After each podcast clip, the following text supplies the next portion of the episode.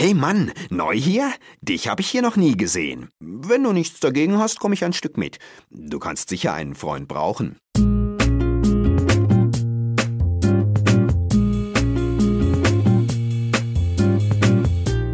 Wir bei GameStar sind doch eigentlich die Koalas der Gaming-Branche. Immer ruhig, immer entspannt, klammern wir uns an unsere Rechner und kauen Eukalyptusblätter oder halt eine Pizza oder so.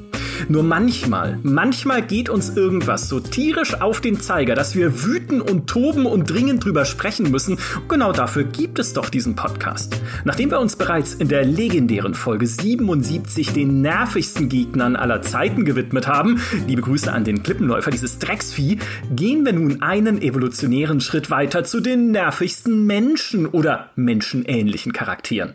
Mein Name ist Michael Graf, mir zugeschaltet ist die überhaupt nicht nervige Kollegin, die ihr nicht nur als berühmteste Coolbäuerin westlich vom Windhelm kennt, sondern auch als Moderatorin unseres neuen Podcasts Was spielst du so? Herzlich willkommen, Geraldine Hohmann. Hallo Micha. Außerdem ist das nicht wahr. Ich habe ein großes Wutproblem. Deswegen muss ich nachts auch eine Knirschschiene tragen.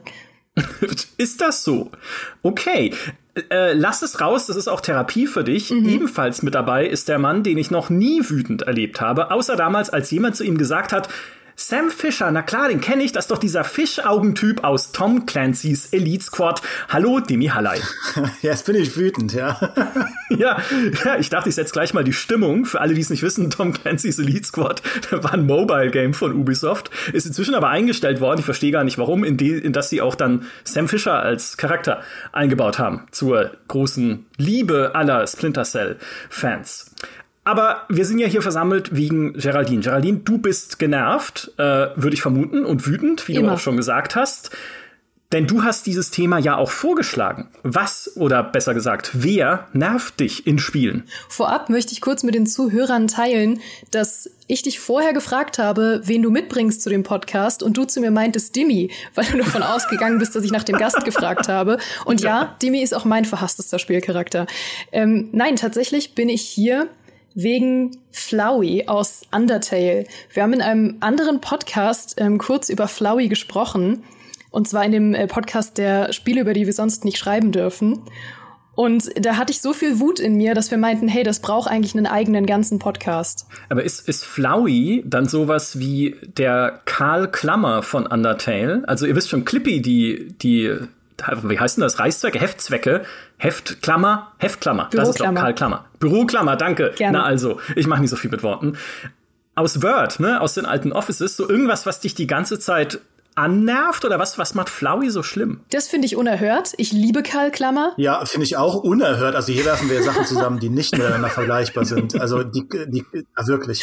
Wirklich, also ich, ich steige Bitte, aus. Entschuldigung, Geraldine, mach weiter, ja. Nein, ich bin, ich finde es gut, dass du auf meiner Seite bist. Ich habe früher Fanart gezeichnet in MS Paint zu Karl Klammer. Wahre Geschichte.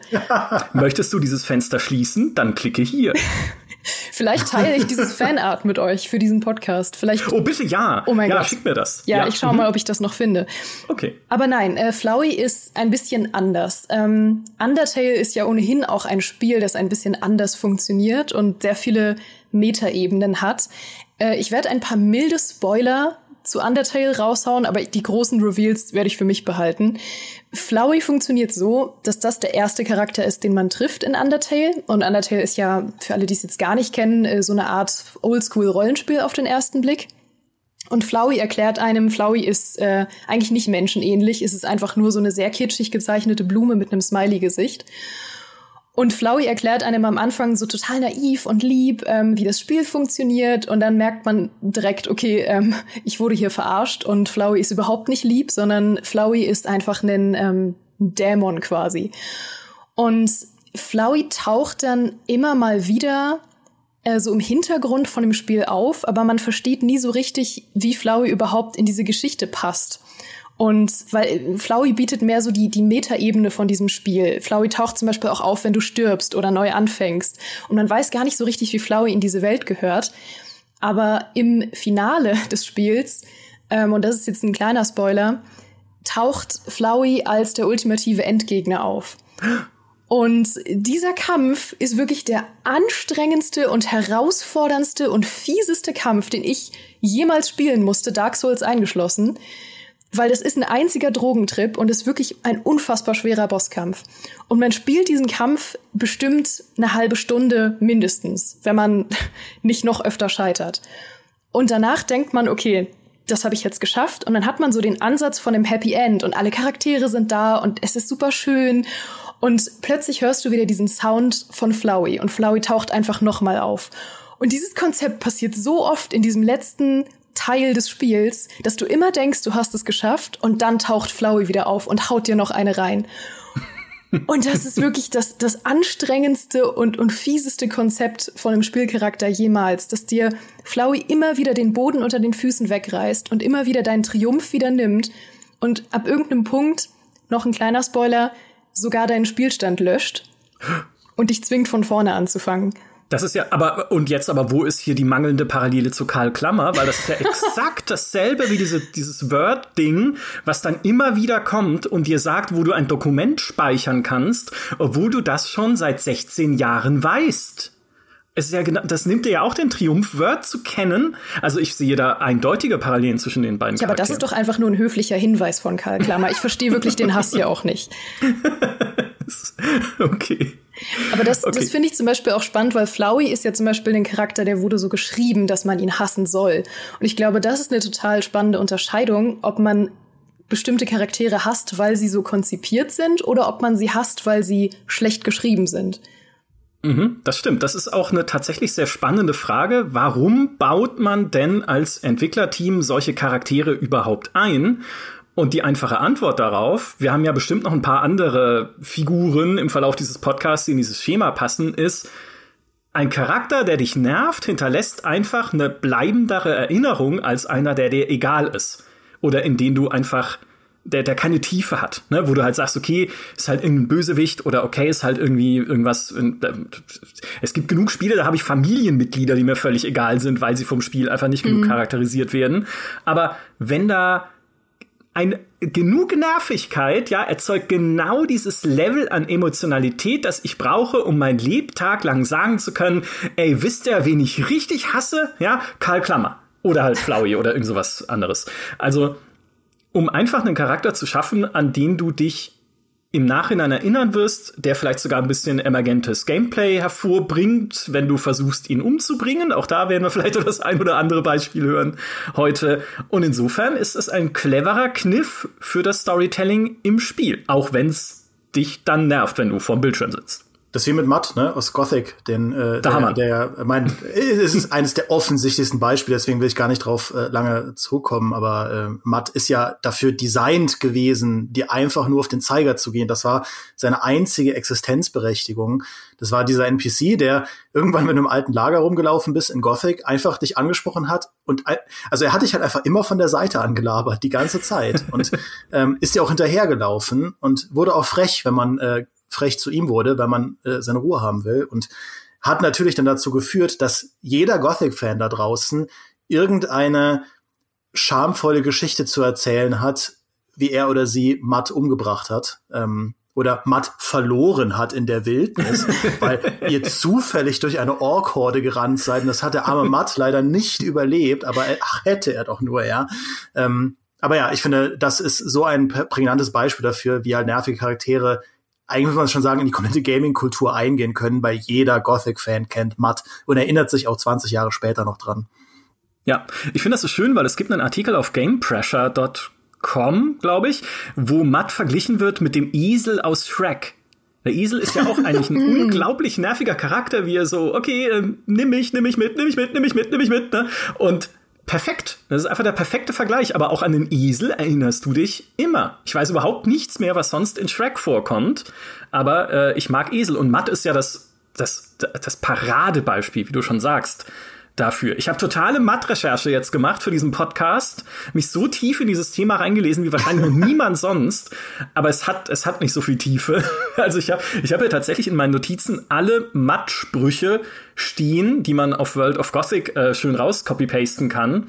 Nämlich zum Beispiel diese fiesen Schweine aus dem neuen Lager werden staunen, wenn sie erfahren, dass ich einen Beschützer habe. Die werden sich in die Hose machen. Das wird ein Spaß. Sonst machen sie ja mit allen kurzen Prozess. Aber jetzt werden sie sich das zweimal überlegen. Manche halten mich ja für einen durchgeknallten Spinner, aber jemand wie du würde sich hier ja niemals mit einem Spinner sehen lassen. Sowas spricht sich herum. Also werden sie einsehen, dass sie sich in mir getäuscht haben. Und du denkst halt die ganze Zeit, äh, dieser Typ muss weg und er liebt dich. Wie wundervoll kann denn ein Charakter geschrieben sein? Und dazu kommt, Matt ist ja eine tragische Figur weil er ja der Typ ist, der von allen gemobbt wird, der von seinen Eltern schon misshandelt wurde, der in dieses Gefängnis geworben, äh, geworfen wurde, weil er ja äh, ein Fable für Tiere hat, wie es in einem Dialog heißt, was aber nicht weiter ausgeführt wird, dann, was es genau bedeutet. Und den niemand mag. Und mit dir hat er endlich jemanden gefunden, zu dem er aufsehen kann, mit dem er eine Beziehung halt entwickelt, mehr oder weniger Tja, und deine Dialogantworten, die du regelmäßig geben kannst, äh, sind oder ist im Prinzip kondensiert auf verpiss dich. Und was, also das hat schon so eine Tiefe. Das ist echt gutes, gutes Writing, finde ich. Aber auch erstaunlich, dass sich da alle so einig sind, weil es gibt ja auch äh, diverse Studien und Artikel darüber, dass die meisten Menschen in Rollenspielen eigentlich nur nette Charaktere spielen ähm, und sich schon immer ganz schön schlecht vorkommen, wenn sie mal fies zu jemandem sind. Und bei Matt sind alle so, ja, der Penner kann sterben. Aber das ist auch ein guter Trick, einfach, damit du dein, dein wahres Gesicht zeigst in so einem Rollenspiel. Ich erinnere mich an einen Shooter, ich glaube, er ist indiziert, in dem es eine Szene gibt, da musst du in der Bank anstehen. Einfach anstehen, um dann da dein Geld abheben zu können. Und es geht halt ewig. Ich weiß gar nicht, ob die Szene von sich aus weitergehen würde, überhaupt, wenn man da halt steht, stundenlang und wartet, dass man endlich an den Schalter kann. Und das Spiel reizt dich halt in dem Moment, das zu umgehen und irgendwas anderes zu machen. Und ich glaube, Matt ist sowas ähnliches. Ah, du willst hier der strahlende Held sein in diesem alten Lager. Naja, wie gehst du denn dann mit so jemandem um? Man kann ihn halt nicht ignorieren, weil das Dialogsystem in Gothic so funktioniert, dass er im Prinzip, also ist, er, er startet im Prinzip immer die Dialogsituation, sobald ihr bei dir ist. Also wenn er jetzt einfach nur so jemand wäre, der halt da an einem Feuer rumsteht und immer wenn du vorbeikommst sagst, ach hallo und äh, hier die ganzen Schweine und sonst irgendwas, äh, dann wäre es was anderes. Aber er zerrt dich halt immer raus aus dem, was du gerade machen willst. Also er nervt einfach auf einer Gameplay-Ebene, weil du gerade in den ersten Stunden von Gothic dich ja so drauf konzentrieren musst zu überleben. Das ist der, der Anfang von Piranha Bytes Spielen ist ja eigentlich immer das Schwierigste. Äh, so das erste Drittel des Spiels, bevor du zu einer Gilde gehörst, schauen, wie komme ich irgendwie hier klar, ohne hinter jeder Ecke umgebracht zu werden. Und das Letzte, was du da brauchst, ist jemand, der dich auf der Gameplay-Ebene die ganze Zeit noch rauszerrt in ein Dialogsystem, das ja auch nichts bringt. Also man kann mit ihm ja nichts erreichen. Man, wie Micha auch sagt, man ist ja total eingeschränkt darin, was man eigentlich ihm sagen kann und wie man sich äh, ausdrücken kann. Du kannst mit ihm auch irgendwie keine Quests abschließen oder sonst irgendwas. Er ist einfach nur Ablenkung und Belastung. Und das führt dann im Endeffekt, glaube ich, immer zu einem sehr ähnlichen Ergebnis. Wahrscheinlich nicht bei allen gleich schnell. Also es gibt dann, denke mhm. ich, Leute, die hauen ihm direkt eine runter, weil sie denken, was laberst du mich so an? Und dann gibt es halt Leute, ich weiß, also ich habe wirklich lange überlegt, was ich mache mit ihm. äh, aber am Ende, das Ergebnis war immer das gleiche. Ich glaube, er stirbt ja dann auch irgendwann im Laufe der Story. Also irgendwann wird er, glaube ich, umgebracht im alten Lager, weil er sich keiner Fraktion anschließt. Aber bis man es dahin geschafft hat, muss man schon sehr viel Geduld aufgebracht haben mm. mit Matt. Über wen man ja auch immer sprechen muss, wenn man über Matt spricht, ist ja der Verehrer oder im Original der Adoring Fan aus Oblivion, oder? Weil er viele an Matt erinnert. Ja. Ja. Und ich muss sagen, für den habe ich eine kleine Schwäche. Ich finde den ganz sympathisch. Ich weiß. Er hat ja auch eine Schwäche für dich. Das ist wahr. Das ist wahr es ist, ich, ich weiß, dass viele oder fast alle den wirklich wahnsinnig hassen und auch äh, er schnell ein ähnliches Schicksal findet wie Matt oft. Aber ich mochte ihn irgendwie. Es ist ja aber bei ihm auch so, dass du ihn eigentlich nicht loswerden kannst. Also das ist ja der ähm, Waldelf, der auf dich wartet, wenn du die Arena durchgespielt hast und der äh, ja Großchampion der Arena bist. Und wenn du dann rauskommst, dann erzählt er dir, dass er halt großer Fan von dir ist und deine Karriere verfolgt hat und jetzt einfach mitkommt. Und du kannst sagen, okay, cool, mach mal. Und er kann nichts. Er versucht immer mitzukämpfen, wenn man in Kämpfe gerät, aber er kann wirklich eigentlich überhaupt nichts. Also er ist kein äh, sinnvoller Begleiter. Alles, was er macht, ist äh, zu versuchen, irgendwelchen Monstern mit der Faust ins Gesicht zu hauen, was natürlich wenig effektiv ist. Und man kann mit ihm auch keine spannenden Dialoge haben und nichts. Und deswegen ist er auch so ein Mysterium. Also man kann ihn tatsächlich auch nicht loswerden, wenn man ihm sagt, dass er gehen soll, weil alles, was er macht, ist wieder zurück zur Arena zu gehen und wieder auf dich zu warten. Und wenn man ihn umbringt, dann spawnt er auch nach wenigen Tagen neu an der Arena. Also er taucht immer wieder auf. Die einzige Art, auf die man ihn wirklich loswerden kann, und das war von mir nicht beabsichtigt, ist, wenn man ihm sagt, dass er irgendwo warten soll und dann vergisst, wo man ihn abgestellt hat. und das ist mir oft passiert, weil ich oft versuchen wollte, ihn im Kampf zu schützen und habe ihn dann in irgendeinem Pensionszimmer oder so halt stehen lassen und wusste dann nicht mehr in welcher und dann war er halt leider weg und da kann man dann auch nichts mehr machen. Das ist so traurig, das ist wie der Hund in Futurama. Ja. Der für immer auf Fry wartet. So sitzt er da. Oh nein. Ja, also das ist ja, also Nee, ich finde, wir sollten jetzt hier nicht so Sympathien äh, äh, erwecken, weil diese Szene ist eine der traurigsten Szenen ever äh, mit, mit dem armen Hund, äh, während der Adoring-Fan wirklich ein Nervkeks ist. ähm, aber ich muss sagen, mir geht es tatsächlich ähnlich wie Geraldine, weil ich natürlich, also wenn man an nervige NPCs denkt, warum auch immer, schwebt mir direkt Elder Scrolls halt vorm Gesicht, weil es da einfach so viele NPCs gibt. Aber ich habe dann auch in Vorbereitung zu dem Podcast, weil ich habe mir natürlich tagelang vorbereitet für den Podcast hier. Natürlich. Ähm, ist ja ein schwieriges Thema. Ähm, mir, mir ist niemand aufgefallen, äh, eingefallen bei, bei den Elder Scrolls Spielen, der in einer ähnlichen Kategorie spielt wie Matt. Also nicht mal der Adoring Fan, weil ich finde, wenn man ihn halt irgendwo abstellt oder halt auch einfach einen Charakter hat, der diese Quest nicht durchläuft, dann findet er, er nicht immer statt in deinem, in deinem Oblivion-Leben. Und ja, also ich, ich fand, mir ist irgendwie kein Elder Scrolls NPC eingefallen, wo ich sage, der ging mir so richtig auf den Keks. Sondern also auch so jemand wie Mike, den Lügner oder so. Ich habe mich ja immer gefreut, wenn man den getroffen hat, weil der immer irgendeinen kryptischen Quatsch erzählt hat, der ja irgendwas mit der Entwicklung zu tun hat. Das war ja irgendwie so eine laufende Easter Egg-Schleuder. Ähm, und ansonsten vielleicht die Begleiter in Skyrim, aber auch die konnte man ja ignorieren. Oh also ich habe ich hab nie Skyrim mit einem Begleiter gespielt. Äh, aber deswegen hat es mich auch nie groß gestört, dass jetzt zum Beispiel die KI nicht sonderlich gut ist. Also das ist eher genau, das ist eher ein Gameplay-Ding, glaube ich, bei den Elder Scrolls-Spielen oder überhaupt bei den Bethesda-Spielen. Fallout finde ich ist noch schlimmer gefühlt, wo du gerade in Fallout 4 ja dann irgendwie diesen Supermutanten dabei haben kannst, was tendenziell ganz cool ist, gerade wenn er seine Shakespeare-Zitate raushaut, was aber dann natürlich auch wieder total dumm ist, weil eher ständig hängen bleibt, eher im Schleichmodus komplett zu den Gegnern einfach hinschleicht und von ihnen nicht gesehen wird, was halt die Immersion total zerstört, ja, wenn er irgendwie in so einen Raum voller Gegner reinschleicht, während du vor der Tür wartest. Ähm, und also ich, deswegen hasse ich es, diese Spiele mit Begleitern zu spielen. Ich bin immer nur alleine, weil ich einfach dieses, das, da entwickelt man dann auch so ein Kindermädchen-Syndrom irgendwann, wenn die immer irgendwo hängen bleiben und dann ist wieder jemand da hinterm Felsen oder in der Kanalisation und ah, nee, das will ich nicht haben. Dann, dann kommt, lass mich, lass mich lieber äh, alleine in der Gegend rumlaufen.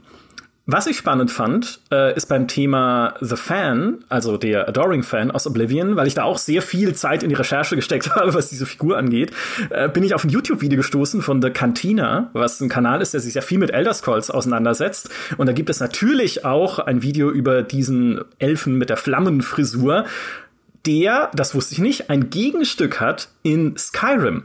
Ja, Cicero. Allerdings, genau, Cicero. Und das wusste ich nicht, aber erzähl, erzähl. Ja, das ist eine total spannende Geschichte. Ich meinte ja schon, dass ihn so viele Mysterien umgeben und dass viele halt überlegen, was überhaupt sein Zweck in dem Spiel war, weil er scheinbar keinen hat. Und äh, Menschen neigen halt dazu, sowas nicht zu glauben, sondern immer zu denken, da steckt doch noch mehr dahinter. Und Cicero ist ein Charakter aus Skyrim, den man, glaube ich, im Rahmen der dunklen Bruderschaft trifft. Das ist so ein äh, Gaukler-Charakter. Und wenn man den tötet, liest man, glaube ich, in seinem Tagebuch, dass er Auftragsmörder ist und ähm, sich ja. vor geraumer Zeit als ähm, ja, Adoring-Fan äh, des Champions ausgegeben hat, um ihn zu töten. Und in der Geschichte ist es dann auch so, dass es so endet, dass er mit ihm in den Wald geht und ihm die Kehle aufschlitzt. Und deswegen denken viele, dass das der Adoring Fan ist, was aber eigentlich eine kuriose Theorie ist, weil die beiden gehören nicht mal dem gleichen Fantasy-Volk an. Der Adoring Fan ist ein Bosma und der äh, Cicero ist ein im, äh, Kaiserlicher. Und äh, Scarab spielt ja auch 400 Jahre nach Oblivion. Also eigentlich zerschlägt sich diese Theorie sofort. Aber es ist so spannend, weil die Leute immer gehofft haben, dass noch mehr hinter diesem Charakter steckt. Es ist halt so eine coole Anspielung darauf. Ja, aber gerade weil er halt auch diese ganzen emergenten Geschichten hervorgebracht hat, der Adoring-Fan. Ne? Ist beim Matt, dieses ganze Austauschen über diesen Charakter. Hey, wie bist du denn losgeworden? Was hast du mit dem gemacht? Was hast du mit dem erlebt? Wo hast du versucht, den irgendwie in eine Monsterhorde zu locken? Oder ich habe ein YouTube-Video gesehen, das ist so golden, wo jemand auf einen Berg klettert, zusammen mit dem Adoring-Fan, der dann neben ihm steht, auf diesem Gipfel und sagt dann zu diesem Fan, hey, äh, du musst jetzt leider gehen, ich äh, habe hier wichtigere Dinge zu tun. Und dann sagt der Fan, ja, okay, aber ich warte an der Arena auf dich, vergiss es bitte nicht, dreht sich um und stürzt von diesem Gipfel. und, das hat, und, das Internet ja, ist voll stimmt. mit diesen Videos. Und wie schön ist das, die immer wieder anzuschauen. Und wie schön ist es dann, sich immer wieder auszutauschen darüber, über diese Charaktere. Das macht die so wertvoll. Jetzt entwickle ich schon wieder Sympathien. Es tut mir leid, ich bin einfach nicht geeignet für diesen Podcast, merke ich gerade. Ich bin zu nett. Ich bin zu, außer bei Karl Klammer, da ist natürlich das Maß voll. Nein, das ist einfach dieses geteilte Leid. Ja, das, das schafft natürlich dann Gemeinschaft. Wenn äh, alle über, ist ja wie mit irgendwie schwierigen Bosskämpfen oder sonst was oder Ornstein und Smaug, das musst du nur in den Raum werfen und sofort hängen sich die Leute in den Armen äh, und, und weinen sich aneinander aus, weil alle das durchlitten haben und das schafft dann wieder ein Gemeinschaftsgefühl. Das ist ja sehr schön. Aber das macht die Charaktere halt nicht toll, eigentlich. Ja. Leider ja. Jetzt haben wir ja viele äh, Nebencharaktere schon behandelt. Auf meiner Liste stehen ganz viele Hauptcharaktere, allerdings nur aus einer Spieleserie, und das ist Watch Dogs. Ich hasse alle Charaktere aus Watch Dogs. Alle. Die, also außer aus Legion, das habe ich schon nicht mehr gespielt, einfach aus dieser Abneigung gegen alle Figuren in diesen Spielen. Und es hat tatsächlich schon angefangen in Watch Dogs 1 mit Aiden Pierce. Und ich weiß, es gibt da draußen viele Leute, die sagen, Aiden Pierce war doch eigentlich doch der vernünftig, also nicht der vernünftigste, aber derjenige, mit dem ich am ehesten mich identifizieren konnte mit seiner Hintergrundgeschichte, dieser Rachegeschichte in Watch Dogs 1, dass seine Nichte umgekommen ist und er dann die Schuldigen, dieses Syndikat da verfolgt, diesen Club, um den zur Strecke zu bringen für das, was interessanterweise wie in dem Wiki steht, was ihm angetan wurde, aber es wurde ja seiner Nichte angetan, also da fängt es schon an, bisschen, ja, dieser Aiden Pierce, ne, ist es wirklich hier so ein selbstloser Typ, weiß ich nicht. Und dazu kommt, er ist ja selber schuld mit am Tod seiner Nichte, weil Aiden Pierce ist ein Krimineller. Der ist ja ein Hacker und die Geschichte mit seiner Nichte ist, er hackt sich in die Datenbank eines Hotels, um Bankkonten zu stehlen. Das wird wiederum von diesem Verbrechersyndikat bemerkt, die glauben, er sei ein Hacker, der eigentlich hinter irgendwie, ich glaube, einer Videoaufnahme von einem Mord hier ist, den die in diesem Hotel begangen haben und ihn deshalb ausschalten lassen wollen von einem Auftragskiller. Aber er hat das Ganze losgetreten durch sein eigenes kriminelles Benehmen. Und ich hasse es einfach, Kriminelle zu spielen. Ich mag das nicht. Ich finde das in GTA, gerade in GTA 5, noch erträglich, weil Michael, Trevor und Franklin sind ja eher schon Karikaturen von Gangstern, wenn wir ehrlich sind. Gerade Michael mit seiner irgendwie übertreten Familie, Franklin halt völlig überzeichnet und so. Äh, Trevor natürlich völlig überzeichnet. Äh, auch bei Franklin diese ganzen diese Gangster-Family, die er um sich rum hat, seine Tante und so. Und du denkst, ja, kann ich lachen drüber, ist lustig, aber ich fühle mich nicht so gangstermäßig. Und bei Aiden habe ich die ganze Zeit so dieses Gefühl, das ist doch ein Schleimbeutel. Und eigentlich finde ich dieses Setting von Watch Dogs mit diesem CTOS, mit diesem Big Brother Computersystem, was alle überwacht, was durch das Internet der Dinge mit allem verbunden ist, Persönlichkeitsprofile von uns erstellt, uns immer im Auge hat, um unsere Daten zu verkaufen an die meistbietenden. Eigentlich finde find ich dieses Setting fantastisch.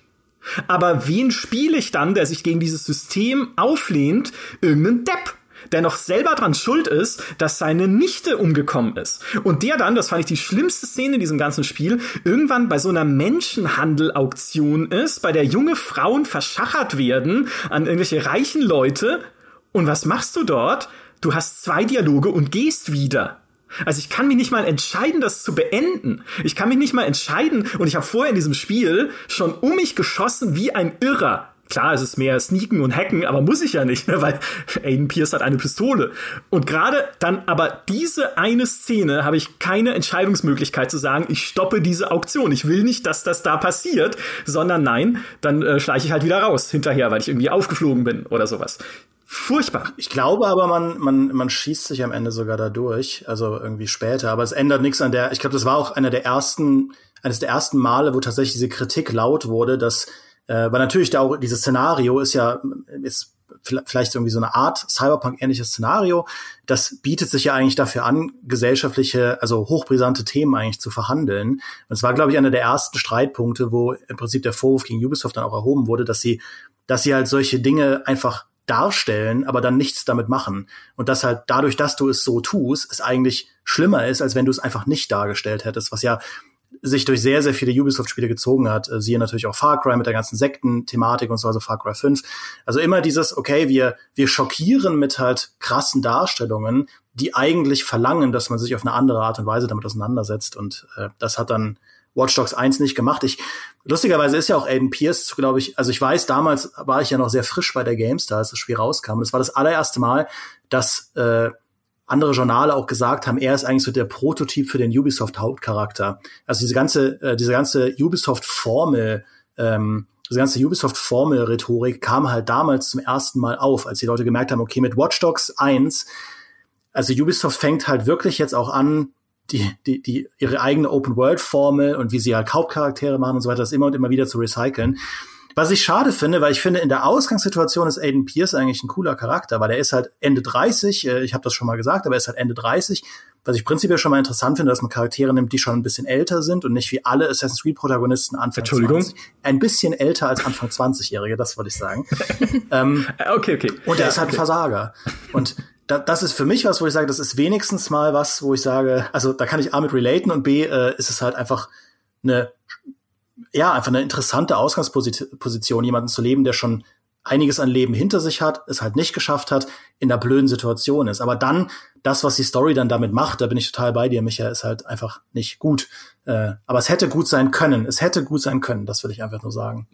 Das stimmt. Ich finde, für mich ist er halt der, der langweilige Bruder von Max Payne. Mhm, das stimmt. Eigentlich. Weil so die Prämisse ist ja auch dieselbe, ne? Diese Rachegeschichte, Teile seiner Familie sind umgekommen und jetzt ziehe ich hinaus, um das wieder zu richten. Aber er richtet es dann halt auch mit Mitteln, die ich nicht einsetzen möchte auch, ne, wenn ich irgendwie fliehe vor der Polizei oder sowas und dann verursache ich halt einen riesigen Verkehrsunfall auf einer Kreuzung. Es ist halt auch dieses schulterzuckende Hinnehmen von Kollateralschaden, das in diesem Charakter drinsteckt als Hacker. Oder vielleicht war es auch, steckt es auch in mir als Spieler in dem Moment, weil ich das dann genutzt habe als Werkzeug, aber das Spiel bietet es dir ja auch an.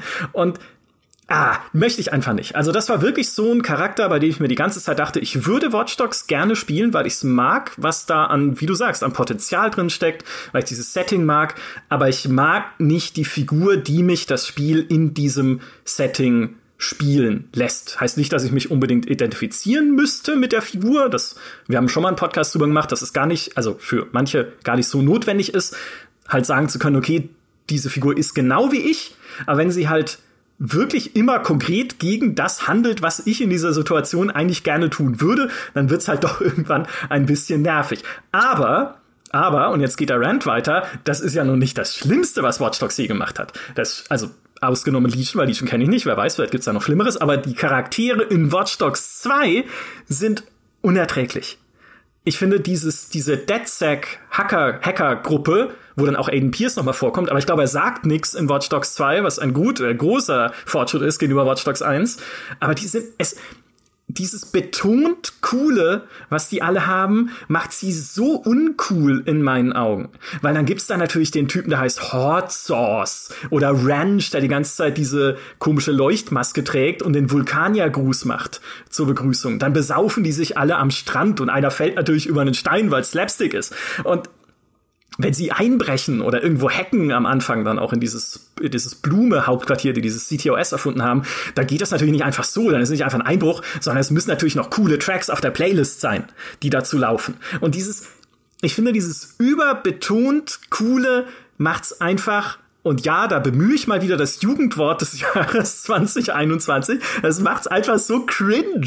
Es ist so, also man kann es wirklich nicht besser beschreiben als mit diesem Wort. Es, es verursacht mir körperliche Schmerzen, mich in diesem Setting mit diesen Figuren zu bewegen. Und nochmal, obwohl das Setting an sich super cool wäre und es sogar super coole Anspielungen gibt. Im, im ersten Level, das weiß ich noch von Watch Dogs 2, gibt es eine Anspielung auf den geheimen Cool-Level von Diablo. Wie cool, ja, also man kann damit so viel machen, man kann damit so viel spielen und dann spiele ich da aber irgendwie diese Script-Kiddie-Typen.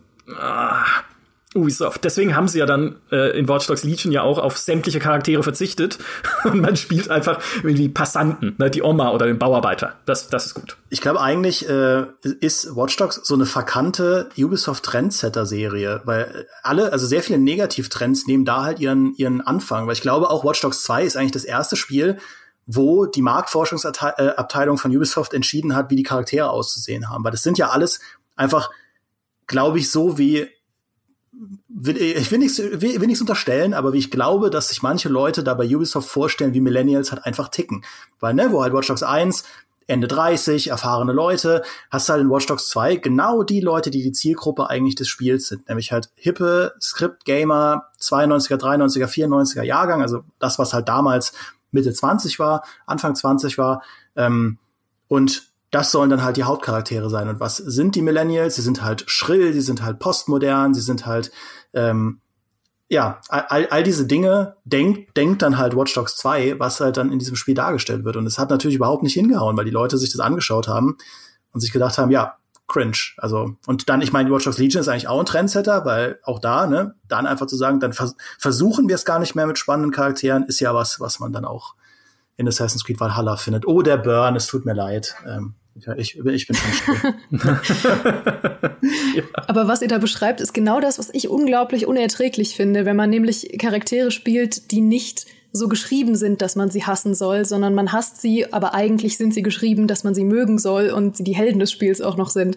Das finde ich total anstrengend. Also zum Beispiel sowas wie sowas wie Flowey ist ja einfach nur so geschrieben, dass du ihn so so sehr wie nur irgendwie möglich hast nach ein paar Stunden.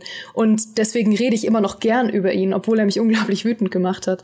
Aber solche Sachen sind ja dann oft, äh, oft auch so ja so unbewusst irgendwie, dass man sich denkt, hat da niemand von den Entwicklern mal gesagt, hey, unsere Charaktere sind irgendwie nicht so sympathisch, wie sie sein sollen, wenn halt permanent diese Schere entsteht aus, wie uns beschrieben wird, dass sie cool sind und was sie in ihren Taten dann halt aussagen, dass sie eigentlich Lappen sind. Oder irgendwie auch Sachen machen, mit denen wir uns überhaupt nicht identifizieren können, aber es wird einfach nicht adressiert. Ich finde es ja spannend, wenn man Charaktere schreibt, äh, spielt oder auch Anti-Helden spielt, die auch mal die falsche Entscheidung treffen und man ist vielleicht auch mal gezwungen, die falsche Entscheidung zu treffen, aber nur wenn es auch adressiert wird. Ja, ja, ja. Oder nicht die ganze Zeit passiert wie bei Aiden Pierce, ja. Ja. Ja, und äh, also ich will auch noch was Nettes sagen, ja, damit ich hier nicht zu so negativ bin. Äh, äh, ich finde, Ubisoft-Spieler haben ja auch oft schon gezeigt, dass sie einfach gute Charaktere schreiben können. Also es gibt so viele Ubisoft-Figuren, an die ich mich im Nachhinein noch erinnere. Also allein irgendwie ein Da Vinci in, in Assassin's Creed 2 und in Brotherhood und so. Das war ja, also wo halt, sage ich mal, in späteren Open-World-Spielen die Leute wirklich nur noch so Aufziehpuppen, Stichpunktgeber sind, fühlte sich halt ein Da Vinci noch wirklich an wie eine Figur, also wie ein Charakter, der halt bestimmte innere Konflikte hat, die das Spiel ja auch gar nicht so sehr aufs Brot geschmiert hat, aber ähm, aber es wurde halt ausgesprochen oder es wurde halt zumindest angedeutet, äh, was ich sehr sehr cool fand und ähm, da gibt es, da gibt es viele Kandidaten, auch äh, was, auch diese Dynamik, ich weiß, viele Leute mögen ja Assassin's Creed 3 nicht, aber diese Dynamik zwischen halt Connor und seinem Vater Hatham Kenway, also allein, dass man Assassin's Creed 3 die ersten Stunden mit einem absoluten Ekelpaket spielt, das aber einem eigenen, also einem sehr, sehr strengen eigenen Moralkodex folgt und so weiter und so fort. Also die Enttäuschung darüber, dass halt in modernen Open-World-Spielen die Nebencharaktere oft wirklich einfach nur Exposition Aufziehpuppen sind, rührt ja überhaupt erst daher, dass man weiß, selbst dieselben Entwickler können das ja eigentlich oder konnten es mal so viel besser und auch anders. Und selbst in, in einem Assassin's Creed Odyssey findest du ja noch coole Charaktere, wie den Barnabas hieß er, glaube ich. Ähm, also das gibt es ja alles noch, aber es fällt dann halt umso mehr auf, wenn du Nebenfiguren hast, deren einzige Funktion halt ist, also buchstäblich zu pupsen, wie in Valhalla. Das ist halt dann einfach ein Ding. Aber Da Vinci ist ja wirklich einer der coolsten Charaktere aus der ganzen Reihe. Das an der Stelle mein Mitgefühl an alle, die es damals nicht geschafft haben, ihn in dem Quicktime-Event zu umarmen. das stimmt. Ich, äh, ich, ich weiß, dass das super schnell ging damals und ich war auch irgendwie nebenbei am Essen, als ich das gespielt habe, habe nicht damit gerechnet, dass jetzt irgendein Tastendruck von mir erfordert wird. Und dann kam das so und ich habe wirklich in letzter Sekunde konnte ich ihn noch umarmen und ich hatte die Angst meines Lebens. Ich weiß von Elena, dass sie bis heute verstört ist, weil sie es nicht geschafft hat. ist wie im echten Leben. Es gibt dieses kurze Zeitfenster fürs Umarmen und danach ist es awkward. ja. ist es wahr? Ja. Ich habe, äh, es gibt jetzt so einen Fun Fact zu Aiden Pierce, den ich ganz vergessen habe in meinem Rant, denn Laut seiner Hintergrundgeschichte im Spiel wurde er im Jahr 2005, also schon bevor die Story anfängt, wo er natürlich auch schon Hacker und Krimineller war, von einem Trainer oder einer Trainerin, weiß nicht genau, in einem Fitnessstudio erkannt anhand von Verletzungen, ne, das muss irgendwie ein Krimineller sein, und derjenige wollte dann die Polizei verständigen und er bringt ihn dann einfach um. Und danach studiert er Psychologie oder beziehungsweise liest er sich ein in Psychologie und Einschüchterungstaktiken, damit ihm das nicht wieder passiert und er Bedrohungen in Zukunft schon erkennt, bevor sie wirklich schlimm werden. Was ist denn das für eine Kotzwurst?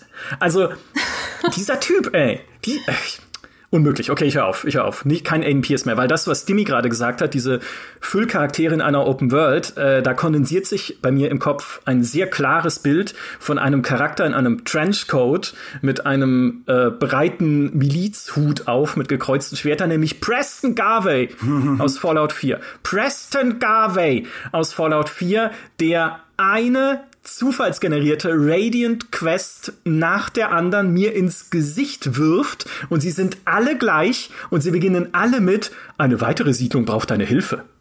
Und dieses eine weitere Siedlung braucht deine Hilfe ist zu so einem derartigen Meme geworden durch diese Figur. Es ist es ist fürchterlich, fürchterlich, warum man so einen Charakter überhaupt schreibt. Weil Bethesda kann's doch eigentlich. Da sind wir genau bei dem Punkt, den du angesprochen hast. Wir wissen ja, Bethesda hatte und hat auch coole Charaktere in seinen Spielen. Aber dieser Preston Garvey, ja, es gibt auch ein paar normale Quests, die er dir gibt, aber scheinbar war es notwendig, ihn zu füllen mit Müll den er dir geben kann mit Beschäftigungstherapie, dass du wieder eine Siedlung dann irgendwie äh, befreien musst und da dann wieder irgendwie fünf äh, Supermutanten umbringen musst, die angreifen oder Banditen oder sowas. Und noch dazu gehört dazu den Minutemen, der langweiligsten Fraktion, die es jemals in einem Fallout gab, weil es sind einfach nur Leute mit Lasergewehren. Es sind keine coolen Banditen mit irgendwie einem besonderen Ehrenkodex oder irgendeiner besonderen Philosophie dahinter. Es ist nicht die Bruderschaft des Stahls, die ja in sich schon diesen Konflikt angelegt hat zwischen wir nutzen Technologie, aber wir versuchen auch zu verhindern, dass sie in die falschen Hände fällt, aber sind nicht unsere Hände die falschen. Ne? Es, sind nicht, es, ist nicht das Institut, es ist nicht irgendwie die Railroad, die da diese Roboter befreit. Es ist halt einfach ein Typ mit einer Knarre, der sagt, okay, erobere Dörfer und beschütze Dörfer, damit wir hier eine Bürgerwehr aufbauen können gegen, ja, weiß ich auch nicht wogegen. Also Preston Garvey, ich sag's dir, ist der, die, der Karl Klammer von Fallout. Jetzt hörst du auf mit Karl Klammer.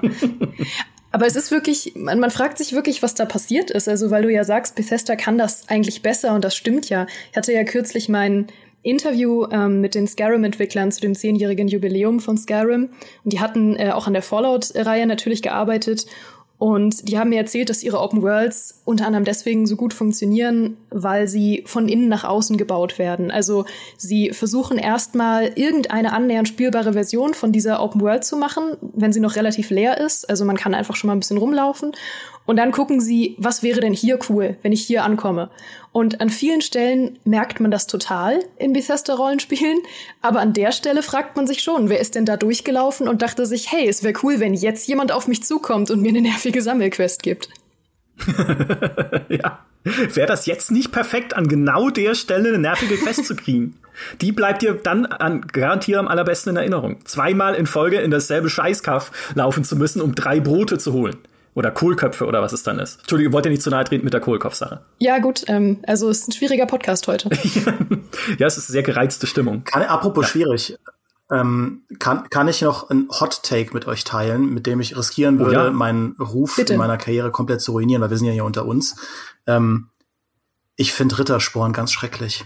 Also wirklich absolut schrecklich, Witcher. Mhm. Ähm, und ich finde nicht nur Rittersporn schrecklich, ich finde alle Baden in Spielen schrecklich. Es gibt zwei Arten von Beschäftigungen in, sagen wir mal, Fantasy-Spielen, die ich ganz, ganz, ganz, ganz furchtbar finde. Das eine ist, wenn ich, wenn ich gezwungen werde, an Sportveranstaltungen teilzunehmen. Weil ja, ich mag Baseball, ja, ich mag Football, aber ich habe null Bock, in Fantasy-Spielen an einem fiktiven Turnier teilzunehmen. In einem Fantasy-Spiel, in dem ich auch wirklich kämpfen kann. Ja, das gibt's ja auch in The Witcher, wo man dann, ich glaube, es ist im äh, Blood and Wine DLC, wo man dann an so einem Ritterturnier teilnehmen muss. Schrecklich, absolut schrecklich. So Quests, wo man dann auf Zielscheiben schießen muss oder irgendwie reiten muss. Absolut schrecklich. Alles daran ist schrecklich. Und Baden sind für mich äh, die berufliche Verkörperung davon. Weil immer, immer wenn man halt Baden begegnet, sind es exakt die gleichen Character Traits, mit denen man sich auseinandersetzen muss. Ich habe das Gefühl, jeder Gaming-Bade ist halt notorisch untreu, ein Aufreißer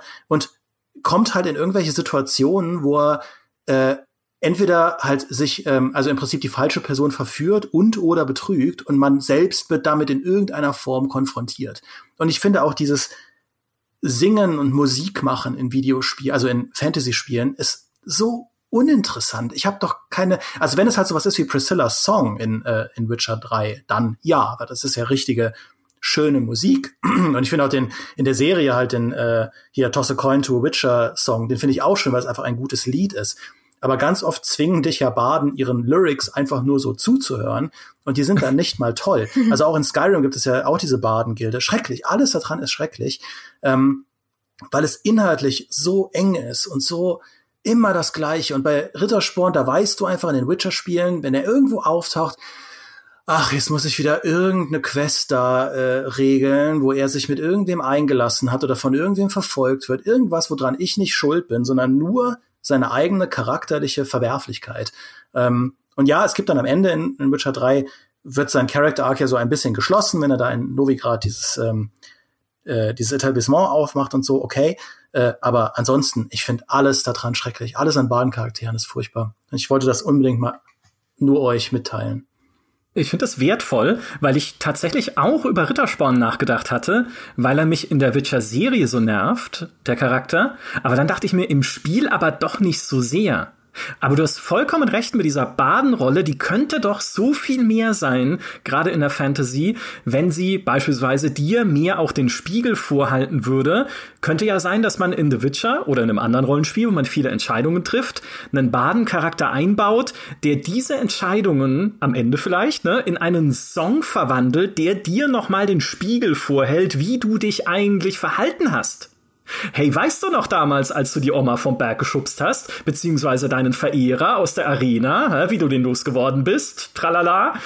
Wie genial wäre das? Und stattdessen ist es aber halt immer so ein Stereotyp. Ne? Ist ja klassisch, dieses Zurückfallen auf irgendwelche Stereotypen, weil sie ja einerseits natürlich das Storytelling an sich erleichtern, da muss ich mir nichts Komplexes ausdenken, und weil sie die Story dadurch natürlich auch leichter verständlich machen für Leute, die sich halt nicht so in der Tiefe mit irgendwelchen Figuren beschäftigen wollen. Aber ja, also finde ich, das ist eine wertvolle Ergänzung tatsächlich. Gut auch, dass wir unter uns waren. Ich, ich bin auch froh, dass du es mit uns geteilt hast. Ich bin auch prinzipiell ich, bin prinzipiell bei dir, was die, was die Baden angeht. Ich habe ein, es ist kein glänzendes Beispiel, aber ein kleines Gegenbeispiel zu einem guten Baden-Charakter und das wäre Liliana aus Dragon Age Origins.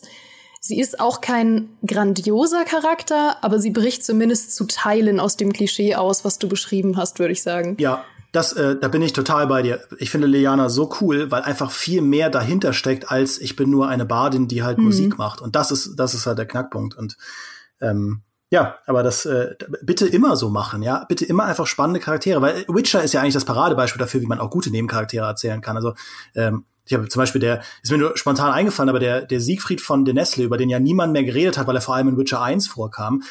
Aber das war genau dieser Spiegelcharakter, ja, weil sein, er ist ja eigentlich Teil von dieser faschistischen ähm, Orden der flammenden Rose und so weiter. Äh, also eigentlich eine total unsympathische Fraktion, so wie es halt in Witcher 1 eigentlich nur unsympathische Fraktionen gibt.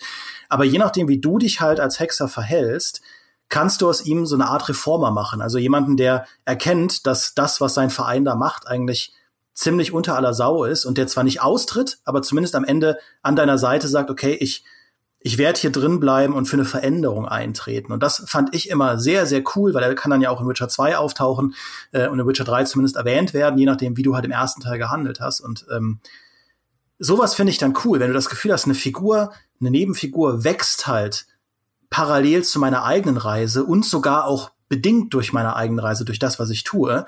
Während, und das ist halt irgendwie natürlich auch der Fluch vieler Open Worlds, während halt viele Charaktere in anderen Spielen einfach nur sich durch ein, zwei Charaktereigenschaften auszeichnen, die auch sich nicht mehr verändern. Du hast halt in so vielen Assassin's Creed Spielen einfach nur generischer NPC 1, der halt laut und actionbejahend ist und dir die ganze Zeit erzählt, wie geil das hier alles ist, dass wir aufeinander einschlagen und so. Dann hast du den Charakter, der halt so quirky und verrückt ist, wie halt, weiß ich nicht, dieser Waffenscientist in äh, in Ghost Recon Breakpoint, der einfach exakt das ist, was auch äh, Hal Emmerich schon war im ersten Metal Gear. Einfach jemand, der total Bock hat, einfach zu basteln und aber versehentlich halt Waffen herstellt, halt Drohnen, die töten können und sich dann irgendwie, also im Idealfall muss er sich halt mit dieser Verantwortung auseinandersetzen, was das halt heißt, aber in Ghost Recon Breakpoint natürlich nicht, weil so weit geht das Spiel halt nicht, sondern der ist halt einfach ein quirky Waffenentwickler, mit dem du immer wieder reden musst. Und das Einzige, was er in Dialogen macht, ist dir Quests geben und dir erzählen oder zeigen, wie quirky, er erzählt dir halt, wie quirky er ist. Schrecklich, einfach nur schrecklich. So, Entschuldigung.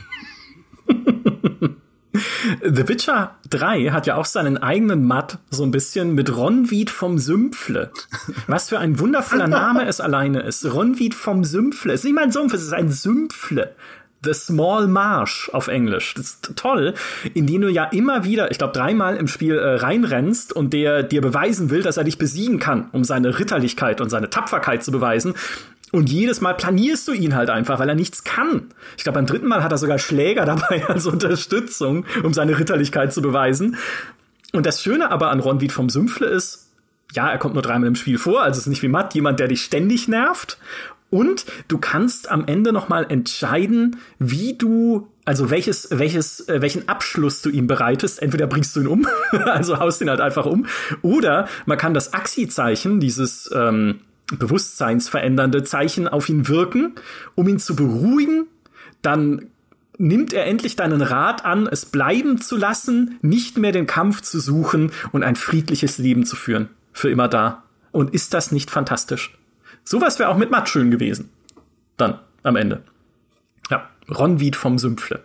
So, äh, von Ronwied vom äh, Sümpfle weiter zu äh, einer ganz eigenen Kategorie, die ich für mich noch erschlossen habe für diesen Podcast. Und das ist nämlich Bosse beziehungsweise Oberbösewichte, die bestehen aus Nomen. Mit Artikel davor. Also der Archon aus Mass Effect Andromeda, der Didakt aus Halo 4 äh, und ah, was war das dritte? Jetzt habe ich vergessen. Der Monitor, ach, der, ja, wo ich hier doch gerade auf meinen Rechner gucke, der Monitor aus Anthem. Erstens, wer kommt auf so einen Scheiß? Ja, also klar, die haben dann oft noch richtige Namen, die aber im Hintergrund stehen, weil das ihre angenommenen Kampfnamen sind. Aber allein der Didakt klingt für mich wie jemand im Forum, in, auf Reddit oder so, den ich garantiert nicht ausstehen kann, weil er sehr kluge Dinge versucht zu schreiben, die vielleicht aber gar nicht so schlau sind. So, mein Lieblings äh, beziehungsweise mein Nicht-Lieblingscharakter aus diesem Triumvirat der Schrecklichkeit ist aber der Archon aus Mass Effect Andromeda. Und Achtung, jetzt gibt's einen kleinen Spoiler für Mass Effect Andromeda, aber das Gute ist, ihr spielt Mass Effect Andromeda nie für die Story, weil sie ist eh nicht so toll. Der Archon von Mass Effect Andromeda ist der Anführer der Cat. Das ist so eine böse Alienrasse. Und da steckt schon drin, eine böse Alienrasse, die halt böse ist, weil sie böse ist. Ne? Also die fallen da in diesen Sektor ein, in den du auch ankommst da als Pfadfinder mit deiner Arche und das ist einfach dein größter Antagonist. Das ist der Typ, dessen äh, Alien-Horde Leute entführt und versklavt und naja, man erwartet nicht viel davon. Ne? Also ich bin dann auch reingegangen und habe gesagt, okay, halt so typischer äh, 0815 Bösewicht, äh, wird schon nicht viel dahinter stecken. Äh, BioWare ist auch nicht mehr das, was es mal war. Und dann findet man aber raus im Verlaufe der Story, dass diese Cat Leute nicht nur entführen, sondern sie auch dann in so einer Art Zeremonie äh, verändern, um sie in Cat zu verwandeln. Also sozusagen ihre Art der Reproduktion, ne? also der Fortpflanzung ist es, Leute in ihre eigene Spezies zu verwandeln, gewaltsam. Das ist so eine Art religiöse Zeremonie für sie. Und das ist auch die einzige Art und Weise, wie sie sich reproduzieren können, weil alle anderen Arten der Fortpflanzung haben sie verlernt in ihrer Geschichte. Und als ich das erfahren habe im Spiel, dachte ich, okay, das ist cool. Das ist cool, weil es ja auch diesen Archon und da seine Mördertruppe, die er dabei hat, zu tragischen Figuren macht. Sie versuchen ja nur ihre Spezies zu erhalten. Und was macht Mass Effect Andromeda? Dem Spiel ist das scheißegal und der Story, das spielt überhaupt keine Rolle. Der Archon ist einfach böse. Er versucht dann noch irgendwie eine Superwaffe zu bauen aus anderen Dingen, die du findest in diesem Spiel und er ist überhaupt nicht tragisch. Er ist überhaupt nicht ähm, irgendwie, ich kann mich überhaupt nicht mit dem identifizieren. Ich kann seine Motive überhaupt nicht teilen, weil er bleibt einfach ein Arsch. Selbst nach dieser Enthüllung bleibt er einfach nur der böse Typ, den du am Ende besiegen musst. Wo dir dann sogar noch jemand sagt im Spiel, ja, hm, eigentlich könnten die Cat ja auch äh, an, sich einfach klonen, weil die kennen sich eh doch schon so gut mit Gentechnik aus, wenn sie andere irgendwie zu sich selber machen können mit Klonen könnten sie sich auch fortpflanzen, aber diese Erhöhung, wie sie das nennen, dieses, diese Umwandlung von anderen in ihre Spezies, ist für sie halt ein so religiöser Akt. Und es ist, bedeutet ihnen so viel. Und selbst danach bleibt es halt einfach nur irgendein Depp, der Leute auf dich hetzt, um dich umzubringen. Jede Chance für eine tragische Wendung, für irgendwie eine vergossene Träne, für diesen Bösewicht, der doch so nachvollziehbare Motive hätte haben können, den Erhalt seiner eigenen Spezies, einfach verschenkt. Warum? BioWare, ruft mich an, meine Handynummer habt ihr. Ich bin, ich freue mich auf das Gespräch. Und ich glaube, es war tatsächlich, es geht immer schief, wenn Charaktere einfach nur Artikel plus Hauptwort sind. Der Archon ist von vornherein zum Scheitern verurteilt. Wie bei der Imperator. Bei Star Wars. Nein, Quatsch. ja. Richtig. Ich, ich, wusste nicht, dass BioWare heute zuhört, weil äh, dann muss ich doch noch ähm, einen Rant loslassen, den ich eigentlich heute hier raushalten wollte, aber jetzt brodelt er in mir hoch. Und zwar, ich habe vorab, das wird jetzt gleich nicht so klingen, aber ich habe viel, viel Liebe für Dragon Age Origins, sehr viel Liebe. Aber ein Charakter, der wirklich unfreiwillig äh, hassenswert für mich wurde, war ähm, Alistair. Weil Alistair eine so dermaßen verblödete KI hatte, auch im Vergleich zu den anderen Begleitern, dass ich mir sicher bin, dass sie ihn mit Absicht schlecht geschrieben haben, um irgendeinen komödiantischen Effekt mit ihm hinzukriegen. Weil es kann für mich keinen anderen Grund geben. Alle anderen Charaktere funktionieren okay für die Zeit, aus der Dragon Age Origins stammt. Nur Alistair ist der eine Mensch, dem du irgendwie keine vernünftigen Befehle geben kannst in diesem Befehlsmenü. Weißt du, ich habe ihm schon immer extra gesagt, Alistair, mach quasi überhaupt nichts. Greif bitte nicht von alleine an, äh, kämpf auch eigentlich nicht und mach einfach, mach wirklich am besten gar nichts. Weil ich habe ihn eigentlich nur für die Story dabei gehabt, weil er ein sehr relevanter Charakter ist. Und wirklich jedes Mal hat er die komplette Mission kaputt gemacht. Jedes Mal haben wir einen Raum betreten, Alistair lief direkt los, äh, ist über sämtliche Feuerfallen gestolpert, kam völlig verkohlt am anderen Ende des Raumes an und guckte einen dann auch immer noch so stolz an, so nach dem Motto, Alistair gut gemacht? Und war so, ja, hast du gut gemacht, Alistair. und dann hat er auch immer angefangen, Gegner zu schlagen, mit denen ich überhaupt nicht kämpfen wollte wir sind dann irgendwann mal durch den Wald gelaufen und an so einer Bärenhöhle vorbei und ich hatte überhaupt kein Interesse, diese Bären zu bekämpfen, weil das ein sehr langwieriger Kampf gewesen wäre und nicht relevant und ich hatte keine Lust, Bären zu töten. Also bin ich mega kompliziert da vorbeigeschlichen an dieser Bärenhöhle. Wie gesagt, Alistair hatte den Auftrag, niemanden anzugreifen. Hab alle da vorbeischleichen lassen, mega aufwendig und so und ziehe so weiter und denk so, ha, das hat funktioniert. Und höre nur aus dem Hintergrund Alistair rufen, für die grauen Wächter! Und sehe so, wie er da total energetisch reinstürmt in diese Bärenhöhle, dem Chefbären eine runterhaut und tot umfällt, weil er nicht kämpfen kann. Und dann hatten wir ihn allein an der Backe. Danke an Alistair. Ich kann mir, kann mir vorstellen, dass dann Alistair auch das Schicksal hatte, am Ende ein trauriger Alkoholiker zu werden, oder? Weil das war ja sein ich, möglicher Ausgang, glaube ich. War, ja. Ich habe ich hab's mehrmals durchgespielt. Insofern ähm, war das nicht das einzige Ende für ihn. Und eigentlich, ich habe ja auch so eine Hass, Hassliebe für ihn gehabt, weil ich fand's ja auch irgendwie so witzig, dass er jedes Mal den Kampf komplett eigentlich an die Wand gefahren hat. Weil das war für mich Emergent Storytelling. Ich habe deswegen auch nie aufgehört, ihn mitzunehmen. Vor allem, wer rennt denn schreiend in eine Bärenhöhle, um sie alle umzubringen? Das sind wie diese Jäger aus South Park, die alles erschießen, was sich bewegt, so im Wald. Wie schrecklich. Da ist mir wieder eingefallen, dass Tiere ja eigentlich die langweiligste Art sind, eine Fantasy-Welt zu bevölkern. Das denke ich mir auch immer bei jedem Action-Rollenspiel, wo dann Wölfe auf den Feldern sind. Weil ich denke, hä? Warum? Also, ihr könntet euch alles, das ist eine Fantasy-Welt, ihr könnt alles, jedes Ding da reinpacken, Fleischgnome, sonst was, ja. Aber nein, es sind dann Wölfe, Bären und äh, Rehe oder sowas. Äh, schrecklich. Aber egal, das, äh, wir, wir schweifen ab. Nervige Charaktere in Spielen, nervige Tiere in Spielen wird dann äh, der nächste Podcast sein. Ich habe noch ein paar auf der Liste äh, und für einen davon musste ich mich beraten lassen, weil da kenne ich mich nicht aus. Aber ich habe viele, viele Listen von unbeliebten Videospielcharakteren im Internet gelesen und auf jeder dieser Listen, ungelogen, steht Timo aus League of Legends. Und ich spiele jetzt League of Legends nicht aktiv, also gar nicht quasi. Ich habe es zwar damals getestet für die GameStar, aber seitdem nicht mehr groß beachtet. Aber Timo an sich dachte mir, also warum, warum sind alle so sauer auf den? Ich habe mich jetzt beraten lassen von der lieben Kollegin Steffi Schlottack, die sehr tief drin ist in League of Legends und mir episch erklärt hat, nachdem ich nur die neutrale Frage gestellt habe bei uns im Chat, wie stehst du eigentlich zu Timo? Oder was ist deine Meinung zu Timo? Habe ich einen Rant zurückbekommen, warum der der unbeliebteste Charakter ist in League of Legends, nämlich einerseits weil er so süß tut. Ne? Das ist so ein kleines, pelziges Wesen, klein, schnell, fluffig. Aber eigentlich ist das der nervigste Champion im Spiel. Das heißt nicht, dass er unbesiegbar ist oder so, ne? Also wenn du deinen eigenen Champion beherrschst, dann kannst du den schon umhauen. Aber man kann super mit ihm trollen, weil er dann irgendwie Minen liegen kann, so Gaspilze, in die du reinlaufen kannst. Dann wird er nach kurzer Zeit unsichtbar, wenn er still steht, um dich irgendwie über, über, äh, überraschen zu können.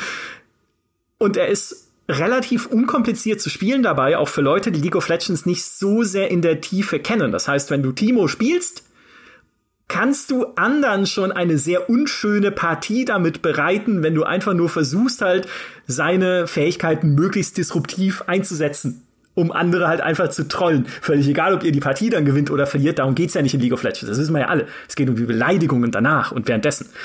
Und dafür ist Timo äh, tatsächlich perfekt. Und das Allerschlimmste ist, und das ist wirklich so dass das i-Tüpfelchen, für Timo gibt es Kostüme, darunter so ein Plüschhasenkostüm oder so ein Bienchenkostüm, um die Niedlichkeit halt nochmal auf 180 zu drehen. Und jetzt stell dir einfach vor, du spielst mit einem dicken Champion, der da kommt mit seinem riesigen Schwert auf der Top-Lane. Ja, jetzt werde ich hier alle aufhalten, die durch mich hindurch wollen. Und dann hüpft so ein Plüschhäschen aus dem Gebüsch, wirft fünf Minen um dich rum, du rennst rein, stirbst. Was für ein Scheiß. Das macht diesen Charakter so verhasst mit einem Plüschhasenkostüm, also von einem Plüschhasen umgebracht zu werden, ja, ist einfach das, das typische, äh, das, das Schlimmste, was einem passieren kann, glaube ich. Das ist wie Flowey eigentlich, ne? Was Niedliches, was dich dann umbringt und nervt. Wahr. Aber seit Silent Hill traue ich Plüschhasen sowieso nicht. Ich äh, kann das übrigens äh, bestätigen. Ich habe während äh, zwischen den Jahren genau drei Partien League of Legends gespielt äh, mit den Kolleginnen und Kollegen, bevor ich gemerkt habe, dass es einfach zu wenig wie Hand ist. Ähm, und da habe ich tatsächlich gefragt, so wer ist denn dieser ultra nervige Gegner da? Und da haben sie gesagt, das ist Timo. Und da dachte ich erst, das sei halt ein Kumpel, der irgendwie auf der anderen Seite spielt. Aber nee, das ist ja, ist ja, also er wird ja T-E-E-M-O geschrieben, glaube ich. Ähm, und also das ist einer von, glaube ich, zwei Figuren, die ich mir gemerkt habe von diesen drei Partien LOL. Also ich glaube, diese Strahlkraft kann man bestätigen. Ja, in der Tat. Es gibt noch äh, einen Charakter, über den Geraldine sprechen wollte.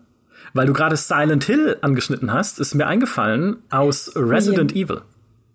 Mhm. Ja, ich hatte überlegt, ob ich das heute noch bringe oder nicht, ähm, weil ich gar nicht mehr so viel Wut übrig habe. Aber ja, ein Charakter, mit dem ich wirklich sehr wenig anfangen kann, ist Ada Wong aus Resident Evil. Und ich weiß, dass die viele Fans hat und so weiter. Und ich will das niemandem absprechen. Aber ich finde sie als Charakter so unglaublich anstrengend. Sie ist halt diese Figur, die ähm, quasi in allen Storylines, in denen Leon auch vorkommt, ähm, immer wieder auftaucht. Und sie ist, es ist von Anfang an klar, dass sie auf der Gegenseite steht. Ähm, also sie beginnt als ähm, quasi Spionin für die für eine Konkurrenzfirma äh, von Umbrella. Also sie gehört einfach auch zu den Bösen und betreibt halt äh, Betriebsspionage.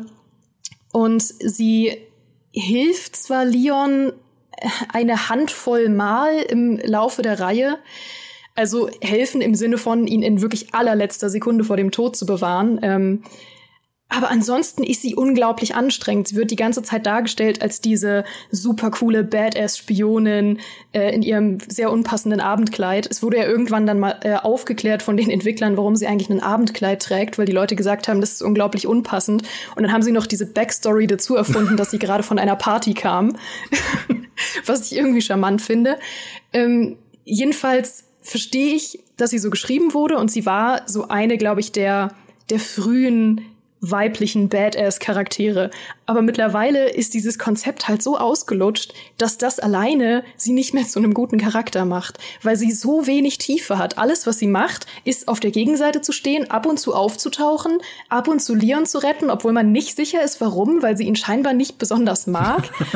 und die ganze Zeit ist komplett offensichtlich, dass sie auf der Gegenseite steht. Also sie behauptet auch nie was anderes und sie versucht mehrmals Leute auf der guten Seite in Anführungszeichen umzubringen. Und arbeitet völlig offen für die Gegenseite. Und Leon ist so ein Schaf und vertraut ihr einfach über Jahre, obwohl er absolut keinen Grund dazu hat.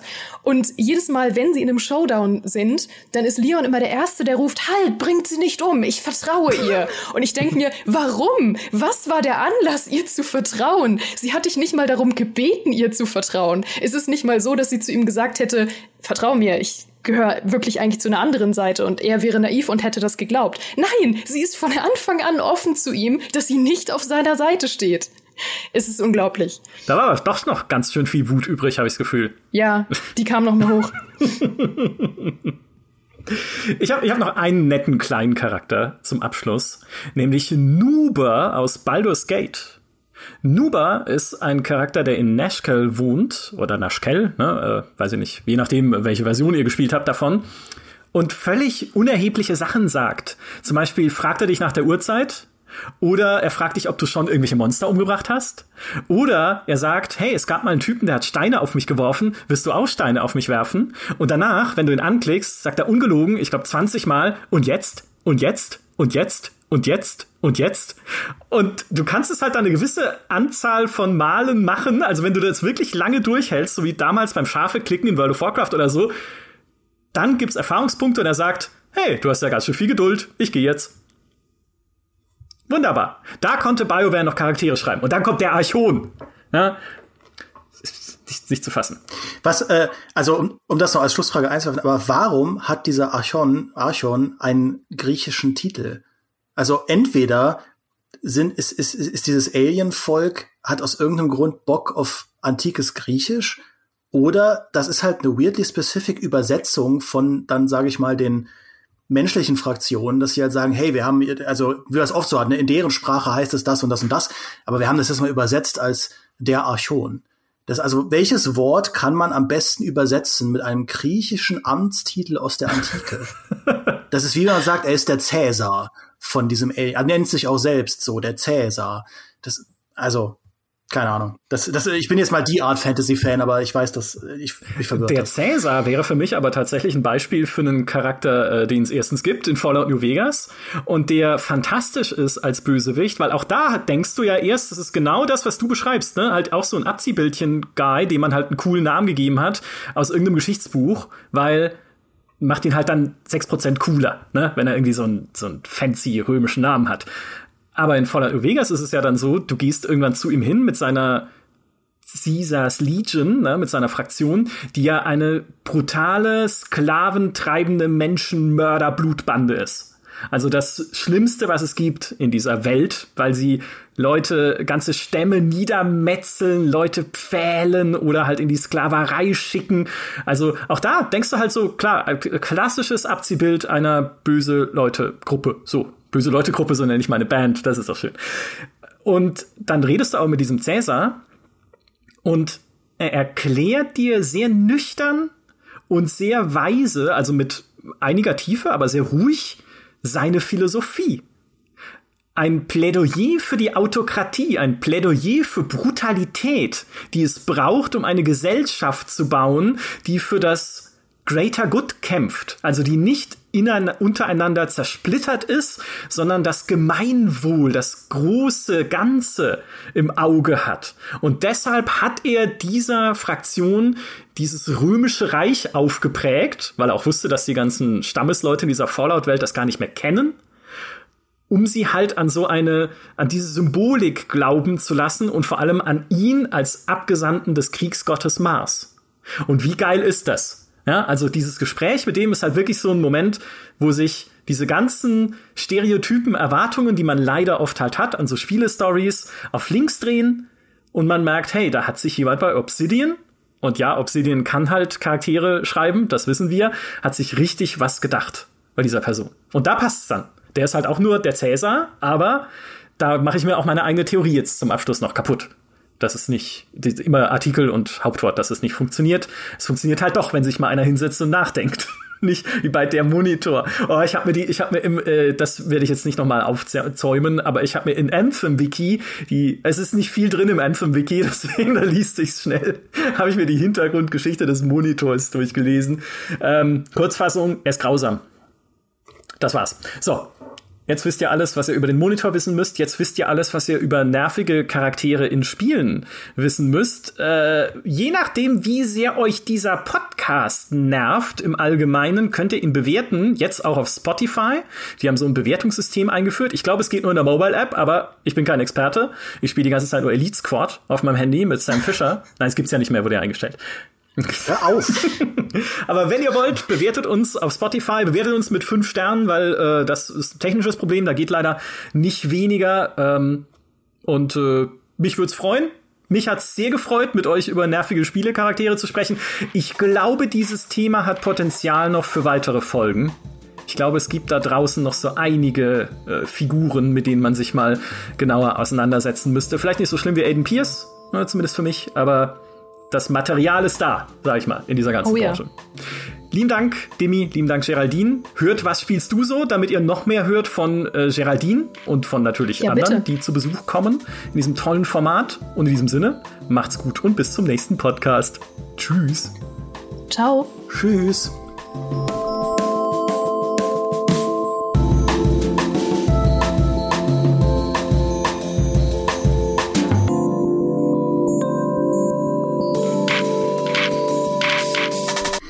Du hast gar nicht erwähnt, dass äh, der Duct noch eine Ehefrau hat namens die Bibliothekarin. ich hasse es so. Oh nein, dann müssen wir noch mal von vorne anfangen. Wegen was haben sie dich eigentlich hier reingeworfen? Hast du auch ein Faible für Tiere? Das haben sie ja gar nicht gerne. Da haben sie mich eingebuchtet. Kannst du mal bitte einen Moment die Klappe halten? Hast du was zu essen für mich? Da ich ja sowas wie Besuch bin, fände ich es toll, wenn du mir was geben würdest. Das gehört sich so. Das haben mir meine Freunde in Korinis beigebracht. Die hatten mich echt gerne. Hey Mann, du hast mich geschlagen. Was sollte das? Ich schlag dich gleich nochmal. Ich stehe auf Schlagen. Mann, was bist du denn für ein Freak? Mit dir will ich nichts mehr zu tun haben.